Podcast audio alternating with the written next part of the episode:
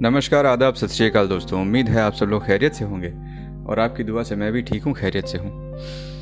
पिछले कुछ दिनों में हमने बचपन की यादों को संजोने की, फिर से उन्हें दोहराने की, जीने की कोशिश की। और यकीन से कह सकता हूँ कि आपको भी कुछ न कुछ ज़रूर याद आया होगा और उसे याद करके आप उसी मासूमियत से मुस्कुराए होंगे।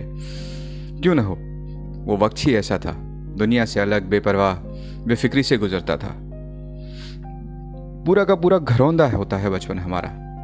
उसमें न जाने कितने किस्से कहानियाँ होते हैं, कितने कितने अलग अलग तरह के चैप्टर्स होते हैं जो हम आज याद भी नहीं कर पाते। और जिम्मेदारियाँ इतनी बढ़ गई हैं हमारी कि आज वो घरौंदा नज़र नहीं आता। वक्त की धुन में कहीं खो गया है। या शायद मेरी नज़र कमज़ोर हो गई है।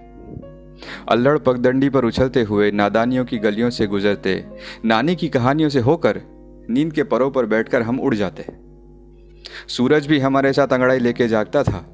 दोस्तों के कंधे में तकिया नज़र आता था और मास्टर जी के कहने पर पिताजी को बुलाया जाता था। छुट्टियों का बेसब्री से इंतज़ार रहता था ताकि फिर दौड़कर नानी की गोद में छिप जाए आँगन में तारों की लोरियाँ सुनते हुए सो जाएँ, कुएँ में नहाए खेतों में जाएँ और नाना जी भैंस का दूध पिलाए। अनगिनत यादों का घरौंदा होता है बचपन। आज अगर गलती से दूध का ग्लास हाथ में आ जाए तो गाँव का तबेला याद आता है। बरगद के नीचे खुली हवा का एहसास एसी के कमरे में कहा आता है? आज ये वक्त रास नहीं आता। मन नहीं करता कमरे से निकलने का। माजी ने बांधी हुई पोटली से अपने घरोंदे को निकालकर रात भर बैठा रहता हूँ। तारों की लोरी सुनने की कोशिश करता हूँ। जो मेरी तरह गाँव से जुड़े होंगे, अपनी मिट्टी से जुड़े होंगे, उन्हें कहीं ना कहीं, कभी न कभी अपनी ज़िंदगी में ये ऐसा ज़रूर होता होगा कि गाँव की मिट्टी से जुड़े रहने का, वहाँ जाकर जीने का, वहाँ रहने का एहसास कुछ अलग ही होता है।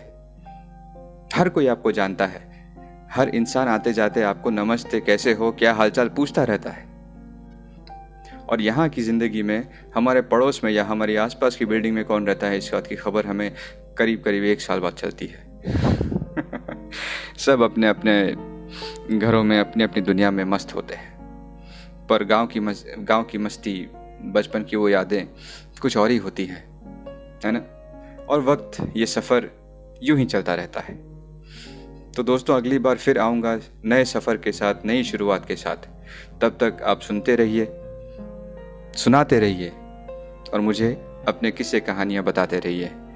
शब्बा खैर, good evening, good night Anoop Shah signing off.